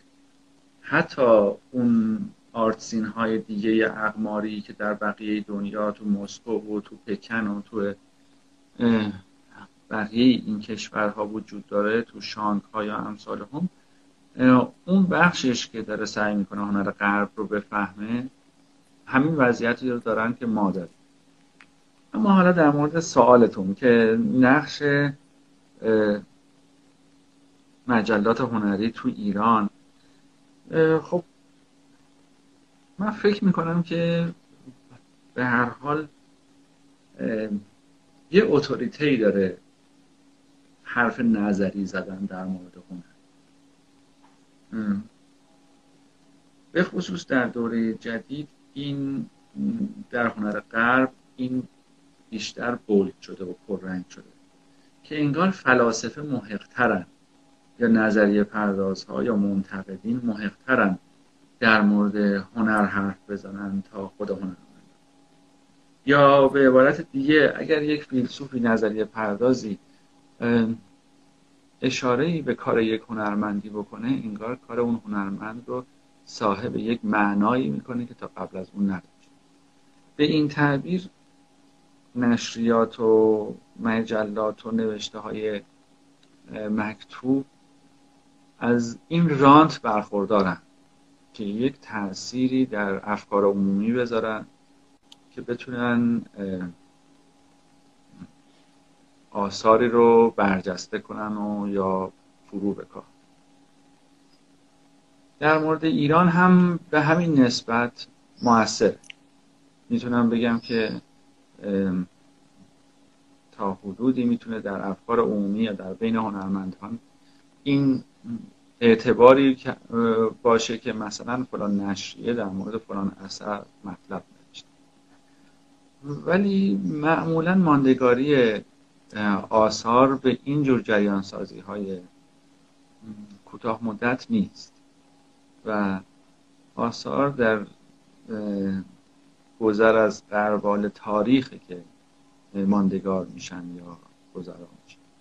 اگر بحث سر سبک ها و شیوه ها و مدهای روز باشه نه فقط مجلات که بلکه انواع و اقسام رسانه ها بنا به تعداد مخاطبینی که داره و بردی که داره تأثیر گذار اینستاگرام هم بسیار تأثیر گذاره ماهواره هم تأثیر زیادی داره مجلات هم به همون اینجوری می‌تونم پاسخ این سوال شما رو بدم. در این حدود بله در واقع همونطور که شما فرمودین خب فلاسفه و منتقدین هنری خیلی نقش دارن در promote کردن یک جریان و یک هنرمند حتی. همینطور که می‌دونیم مثلا شخصی مثل کلمنت گرینبرگ چقدر نقش داشته در bold کردن جریان اکسپرسیونیسم انتزاعی در آمریکا. آیا ما همچین کسانی تو ایران داریم؟ منتقد واقعی کسایی که بتونن در واقع به این شکل سبک سازی بکنن و بتونن هنرمندایی رو به این شکل مطرح بکنن؟ تا حالا همچین اتفاقی افتاده؟ ببینید چند تا مسئله پیش میاد. اول از همه باید ببینیم که آیا یه همچین موقعیتی که مثلا در امریکا به وجود اومده آیا موقعیت مناسب یا خوبی هست یا نه؟ یعنی آیا این که یک نفر نظریه پردازه و با قدرت نظریه و فلسفهش می‌تونه که یک سری هنرمندانی رو مطرح کنه و معروف کنه آیا این ارزشه یا نه؟ دومین مسئله که پیش میاد اینه که منتقد واقعی که داریم صحبت می‌کنیم منظورمون کیه؟ مثلا در یک دوره همه گفتن که نقد خیلی مهمه خیلی نقد مهمه. ما مشکلمون اینه که نقد نداره بعدم گفتن که نقد باید نقد علمی باشه. من هنوز نفهمیدم که این نقد علمی چه جور چیزی احتمالا منظورشون بیشتر از هر چیزی یک نوع اتنوبیسمیه. که منتقد با بهرهگیری از یک سری از واجه های مثلا فلسفی به روز اسم آوردن از فلان فیلسوف و فلان منتقد و اینها بتونه اون اتوریته و اون رعب و سنگینی یک متن فلسفی رو سوار یک اثر هنری بکنه. و اون رو جلو ببره اگر یه همچین چیزی باشه ما از این جور منتقدین زیاد داشتیم. ولی خب من هنوزم خیلی نمی‌دونم منتقد واقعی منظور چه جور کسی هست. از یک طرف هر کس که وارد گفتگو در مورد یک اثر میشه منتقد. یعنی هر دو نفری که از یک گالری میان بیرون و شروع می‌کنن در مورد اون گالری و اون آثاری که اونجا هست بحث کردن و صحبت کردن میشه به عبارتی گفتش که اینا منتقد. حداقل در اون حوزه چند نفری که دور هم ایستادن و دارن بحث می‌کنن. و غیر از این اصولا اون چیزی که در غرب در یک دوره ای توسط رسانه ها و مجلات و مطبوعات به وجود اومد. الان یه خورده کمرنگتر شده احتمالا به خاطر تعدد بیش از اندازه انواع رسانه ولی در یک دوره اتوریته خیلی عجیب و قوی داشتن منتقدینی که می‌تونستن یک آدم رو ببرن بالا و یک نفر بیارن پایین. من اصولا به نظرم نمیاد که خود این مثلا اتفاق یک اتفاق میمونی باشه. در طول تاریخ هنرم لزوما کسی که داوینچی رو داوینچی کرد وازاری نبود. مورد قبول عام قرار گرفت. هنرمند. حافظ در زمانی که شعر می‌گفت در هند شعرش حفظ می‌کرد. و لزومی نداشت که حتما یک منتقدی بیا توضیح بده که مثلا کار حافظ چی بوده تا حافظ مثلا بزرگ بشه. من به نظر میاد که اینجوری می‌تونم توضیح بله ولی خب به هر حال این اتفاقیه که تو دنیا داره میفته. یعنی ما تو خود ایران هم مثلا کریم امامی رو داشتیم که چقدر نقش داشته توی معرفی جریانات روزی که در دوران خودش اتفاق افتاده. ولی به نظر می‌رسه که امروزه این مسئله خورده کمرنگ شده و در واقع ما اون نقد تندوتیز و نقد جریانساز رو در مجلات هنری نمی‌بینیم.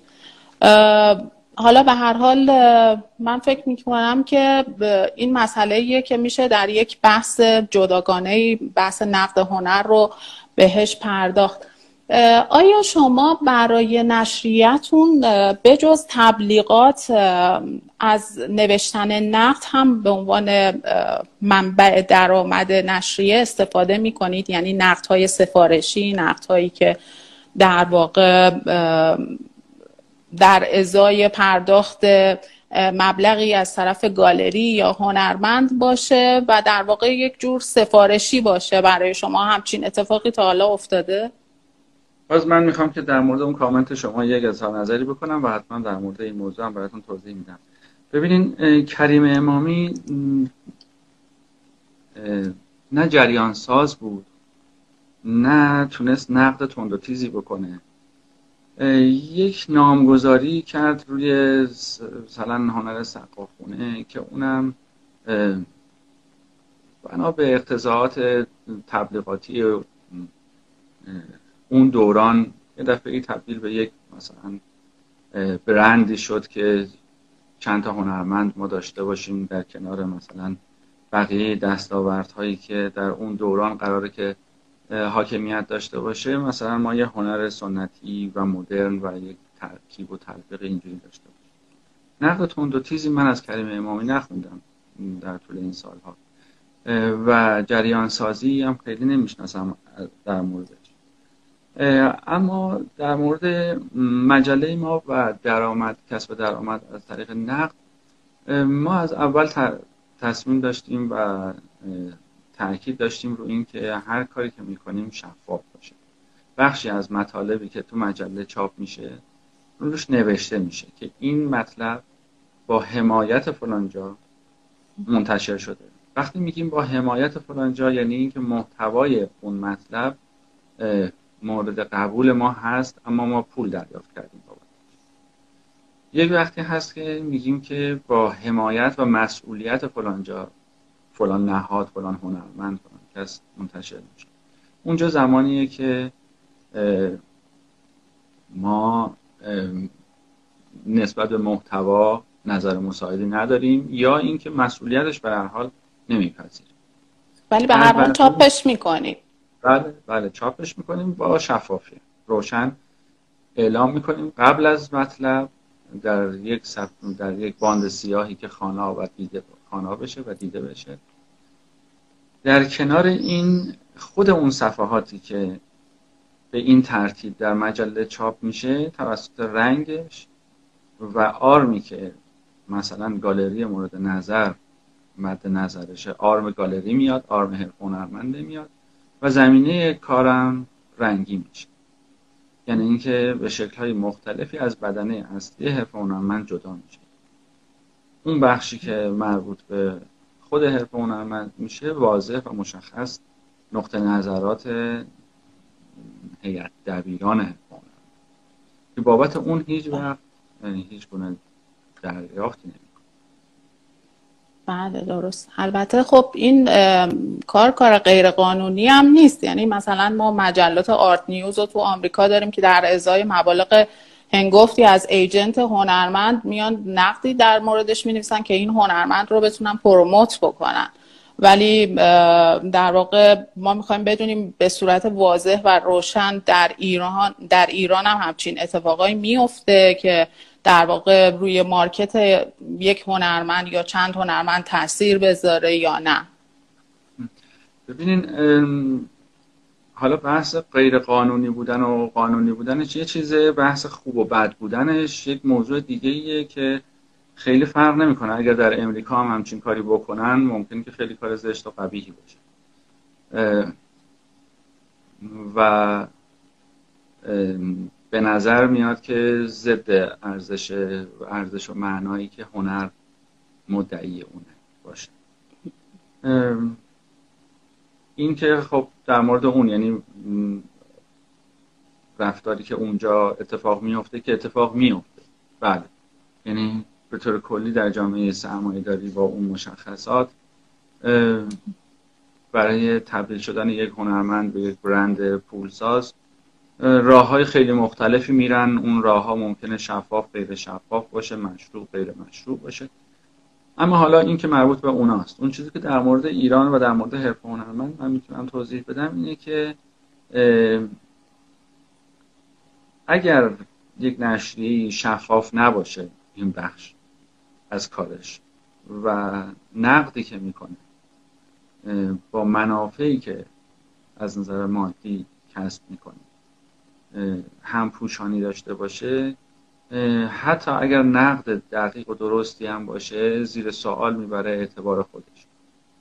درست. و, و در غرب هم و در غرب که میگم در بقیه دنیا هم همینجوری فقط در غرب نه. در هر جای دیگه نشریه که تو این موضعش واضحتر شفافتر و رادیکالتر هست اعتبار بیشتری. خب خدا رو شکر که ما حداقل در این مورد دنبال روی اونا نبودیم. اگر در مفهوم کلمه آرت دنبال این بودیم که ببینیم اونا چی میگن و ما به قول معروف تقلید بکنیم یا پیروی بکنیم. خدا رو شکر در این مسئله در واقع متفاوت عمل کردیم. البته من یک کامنت هم نسبت به صحبت اولیه شما بگم جناب افسریان عکس این قضیه هم صادقه. یعنی همینطور که مسئله آرت برای ما یه معما شد و به قول شما دنبال این بودیم که ببینیم آرت یعنی چی هنر اسلامی ایران هم برای اونا معماست. همینطور که شما می‌بینید همچنان پژوهشگراشون دارن تحقیق می‌کنن در مورد شاهنامه های ما در مورد هنر, هنر ما در دوره های مختلف در دوره تیموری که دوره بسیار درخشانی بوده و ما هم برای اونا معما هستیم. فکر می‌کنم اونا هم درگیر هنر ما هستن. درسته؟ فکر نمی کنم به این تعبیر که میگی. یعنی اینکه شرق شناسی علوم شرق شناسی به وجود اومد ولی علوم غرب شناسی به وجود نیامد یعنی ما چیزی به اسم غرب شناسی نداریم. اما شرق شناسی داریم اینم به خاطر اون موقعیت خاص تاریخی که در غرب پدیدار شد. و اونها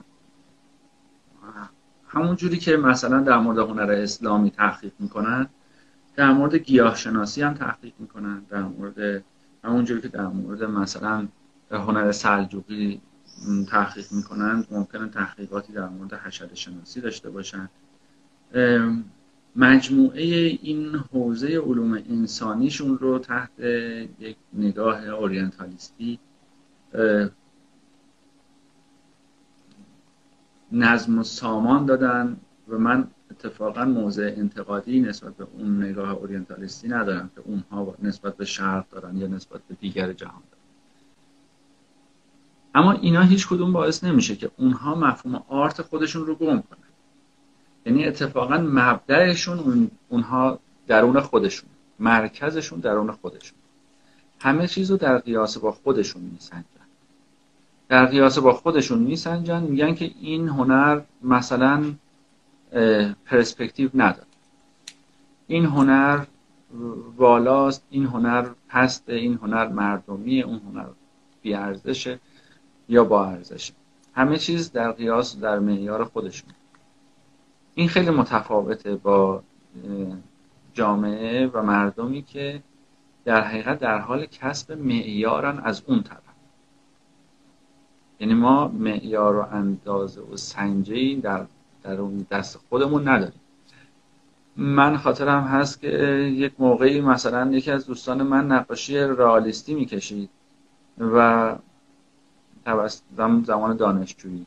توسط استادا خیلی تمسخر می‌شد. آقا دوره اینجور نقاشی گذشته این نقاشی ها دیگه هیچ عامل ذهنی توش وجود نداره همش عامل عینیت بی ارزش و امثال هم یادم از سال آخری که این دوستمون تو آتلیه مشغول نقاشی بود یکی از این استادا که حالا دیگه اسمشو نیاریم بهتره خدا رحمتش کنه اومد دست گذاشت رو شونه این رفیقمون گفتش که اشکال نداره. الان هم لوسیان فروید هم داره اینجوری کار می‌کنه. یعنی تا یک سال پیش که خبر از لوسیان فروید نداشت این آدم مجوز اون شکلی نقاشی کشیدن رو نداشت. و الان که این خبردار شده که لوسیان فروید هم رئالیستی یا فیگوراتیو نقاشی می‌کنه به این میگه که اشکالی نداره. این اتفاق اصلا در مورد غرب نمیاد یعنی غربی ها هیچ وقت به اینجا نمی‌رسن که بفهمن که اگر هنر سلجوقی اینجوریه پس ما اشتباه کردیم. اونا مسیر خودشون رو میرن. بر اساس سیر تحول آگاهی خودشون زنجیره رو ساختن و به امروز خودشون رسن من در خدمت خواهش می‌کنم. شما مطالبی رو در نشریتون منتشر می‌کنین مربوط به اخبار و رویدادهایی که در دنیا اتفاق میفته من می‌خوام بدونم که آیا اینها صرفا ترجمه از یک مقاله هست یا اینکه در واقع یک پروژه تحقیقاتی هست که حالا هیئت تحریریه شما اینو در طی دوره پی گرفتن و انجامش دادن؟ در واقع میشه گفتش که یک تحقیق و پژوهشی بوده یا صرفا ترجمه بوده این مطالب؟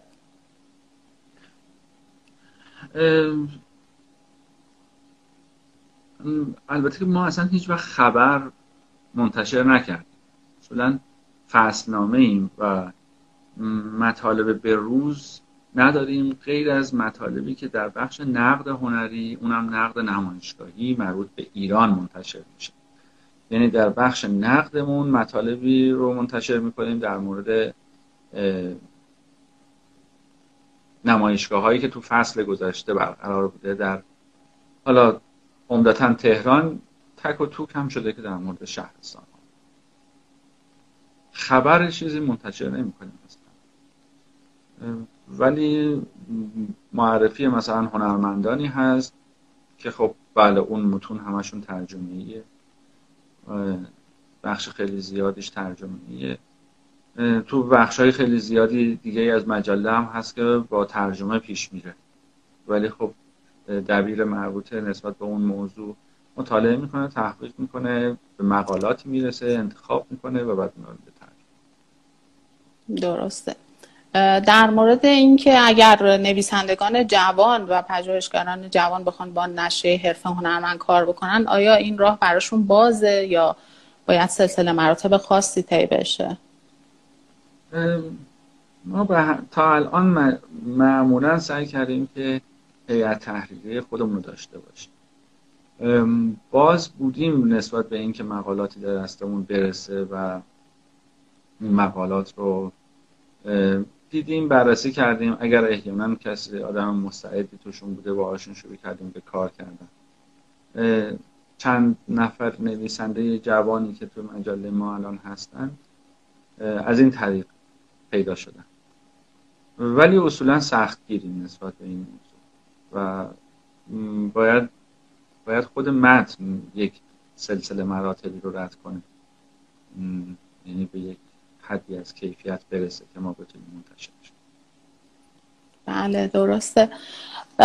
ممنونم از توضیحاتی که دادیم. برای سخن پایانی در واقع مایلم صحبتی رو داشته باشیم کلا در مورد روی کرده خاص مجلتون و اینکه هدف اصلیش کلا تا به الان چی بوده و از حالا به بعد چی می‌تونه باشه و در واقع اون رسالت نشریه شما چی بوده تا الان؟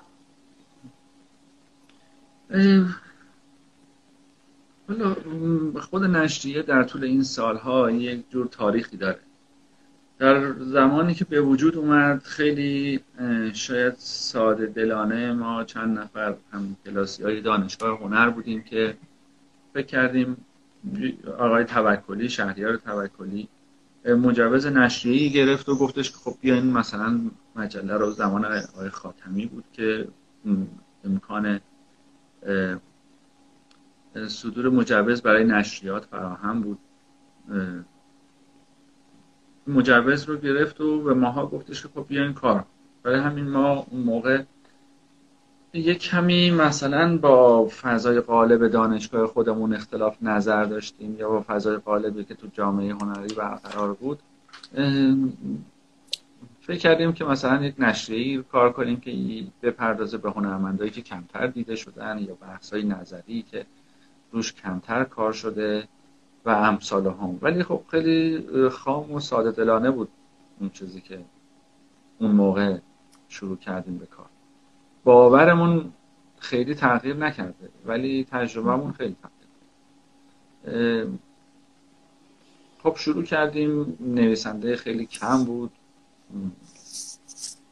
نمی‌خواستیم که بریم در ادامه اون شیوهی که قبلا نشریات هنری کار می‌کردن کار کنیم.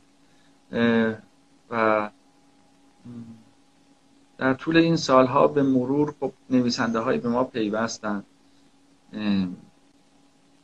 همشون تقریبا از یک جهاتی یک وجوه مشترک سلیقه‌ای داشتیم با هم. اما اینطوری هم نبود که همه هم نظر باشیم. خیلی مهر در طول این سالها جمعی تو به وجود منتشر شده. یعنی اینکه هر بخش دبیری داره و دبیر مستقل خودش داره و اون دبیر بخش خودش کاملا مستقل. کسی توی کار کس دیگه دخالت نمی‌کنه. گاه گداری شده که این چند تا دبیر با هم دیگه یک نشریه رو سازمان دادیم و منتشر کردیم. اما عمدتا به شکل مستقل و جدا جدا کار شد. برای همین اون رسالتی که شما صحبتشو می‌کنید در طول این سالها شاید بنا به علاقه هر کدوم از این دبیرها ممکنه که تغییراتی کرده باشه جهتهایی گرفته باشه تاریخی داره بر اما در کل خیلی من دور از اون توضیحی که اون اول دادم نیست. کاری که ما هم کردیم. یعنی اینکه داشتیم سعی می‌کردیم که بفهمیم که این مفهوم جدیدی که وارد ایران شده خب چیه؟ و وجوه مشترکش چیه؟ بتونیم به شکل نظری و در قالب کلام و ادبیات پیدا کنیم این سوال رو و جواب اون سوال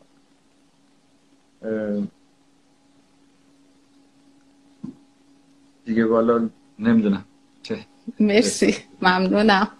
شیش تا سوال اومده. اجازه بدین من یک نگاهی بکنم به سوالات.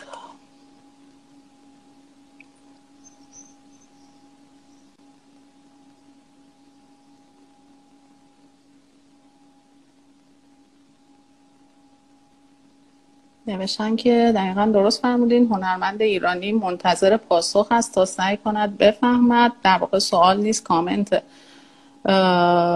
منظورتان از تولید هنر چیست؟ آیا همان خلق است؟ می‌تونم اینجوری بگم در پاسخ به این دوستمون سوالی که پرسیدن که ما در این شرایط خیلی نمی‌تونیم هنر تولید کنیم ما نمی‌دونیم هنر چیه.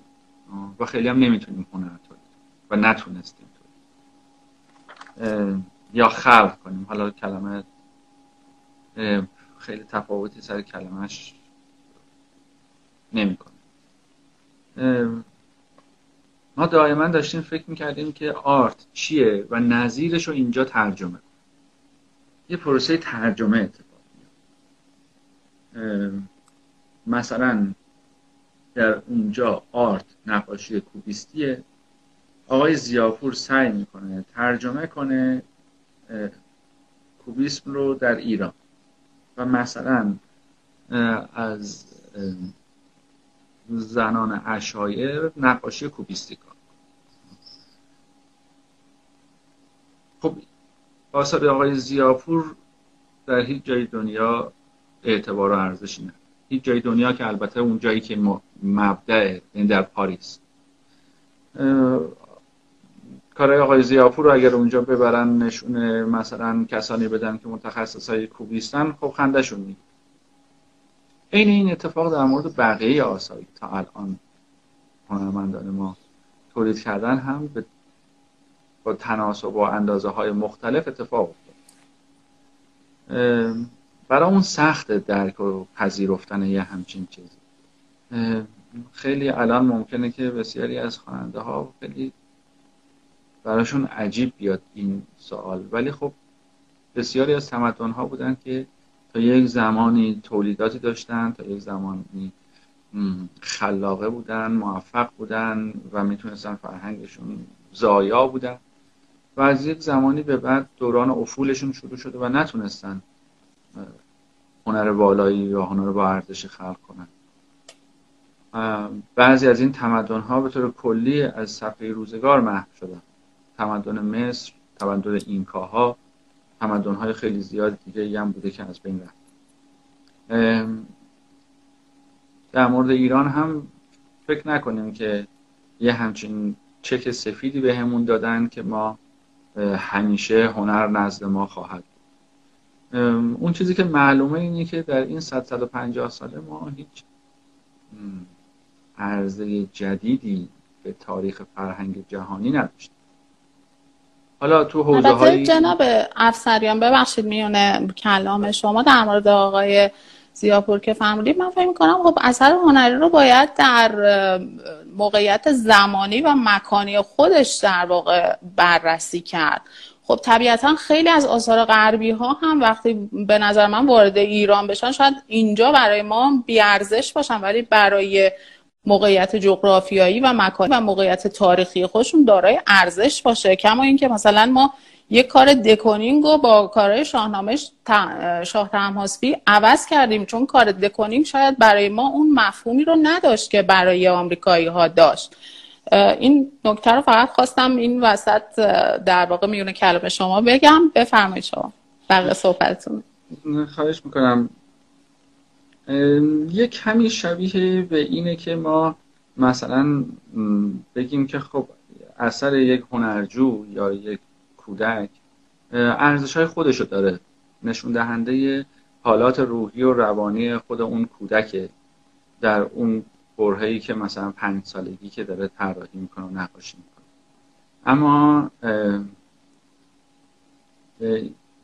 و ممکنه که اون نقاشی برای اون کودک خیلی ارزشمند باشه. حتی از اثر مثلا ولاسکز و پیکاسو هم ارزشمندتر باشه. ولی تاریخ هنر جور دیگه ای قضاوت می‌کنه و پیش میره. بر اساس این موقعیت های این شکلی قضاوت نمی‌کنه. اون موضوعی که در مورد دکونینگ و شاهنامه گفتین البته موضوع متفاوتیه. ما برامون کماکان برای هنرمندان تجسمی ما معتبرترین چیزها آثار هنر غرب آثار هنر غرب و هنر معاصر غرب. اگر کمترین خدشه‌ای به مثلا گنجینه موزه هنر معاصر وارد بشه همه هنرمندان ما هنرمندای تجسمی ما میرن در در موزه تحسن می‌کنن. اما اگر معلوم بشه که بارها و بارها معلوم شده که آثار هنری بسیار ارزنده ای از موزه های ایران یا اصلا از مناطق مختلف. از بین رفته دزدیده شده خارج شده از موزه و امثال هم این هنرمندان تجسمی ما وقت موضعی یا تحسنی یا اعتراضی نکردن و نگرفتن. این نشون دهنده اینه که مبدع و معیارشون اونه. ولی حالا این که در یک دوره به خصوصی توسط من البته که به نظرم میاد تصمیم درستی بوده ولی در یک دوره به خصوصی کار دکونینگ و شاه تماسبی رو عوض کردن دلیلش نمی‌تونه تفاوت عمده توضیح دهنده گفتمان غالبی باشه که در این صد ساله در این هفتاد ساله در بین هنرمندان تجسم متر و معیارهای ارزش گذاری یک اثر معمولا در اختیار مبدعین اون. ما می‌تونیم برای خودمون یک حراجی درست کنیم. قیمت کارا رو ببریم بالا. یه اسمایی بذاریم مثلا بگیم مدرنیسم ایران. بعد کار آقای ایکس و ایگرگ و زد و مثلا اونجا هی قیمتش رو یعنی داشتم اینو می‌گفتم که میشه یک چنین برند سازی هایی کرد. مثلا بگیم فلان مکتب رو ما داشتیم بعد اون مکتب رو هم بگیم که یک جریان فکری براش فلسفه بافی کنیم مطلب و مقاله بنویسیم بعد قیمت اون کارها رو بالا ببریم اسمش رو بذاریم مدرنیسم ایران و اینها. ولی در واقع اثبات این که مثلا اینجور جریان های هنری در ایران آیا یک چیز اصیل قابل ارزش موندگار یا به عبارتی آرت هست یا نه رو بیشتر از هر چیزی باید بسپریم به کسانی که خود این معنا رو ساختن. البته که در این دوران مثلا پست مدرن در دوره جدید یه جور شرم و ندامتی از دوران استعمار توشون زنده شده که مثلا کسی جرأت نمی‌کنه به یک کشور جهان سومی بگه که آقا تو مثلا آرت نداری. میان میگردن مثلا آرتیست های حاشیه رو پیدا می‌کنن. حالا می‌تونه اون آرتیست های حاشیه سیاه پوستا باشن می‌تونه آرتیست زنها باشن می‌تونه همجنسگراها باشن می‌تونم مثلا کشورهای حاشیه‌ای امثال ایران مالزی این و اون و کاملا هم متأثر از های سیاسی. یعنی اینکه به محض اینکه ارتباطات سیاسی ایران و اون ور خوب میشه یه دفعه ده تا آرتیست از تو ایران پیدا میشه. به محض اینکه بد بشه می‌بینی اون ده تا آرتیست از تو مالزی پیدا میشه. پس نباید دلمون رو خوش کنیم به امتیازاتی که از اون طرف به این شکل مثلا اهدا میشه به هنرمندان در مورد خودمون باید بتونیم قضاوت کنیم و متر معیارهای خودمون.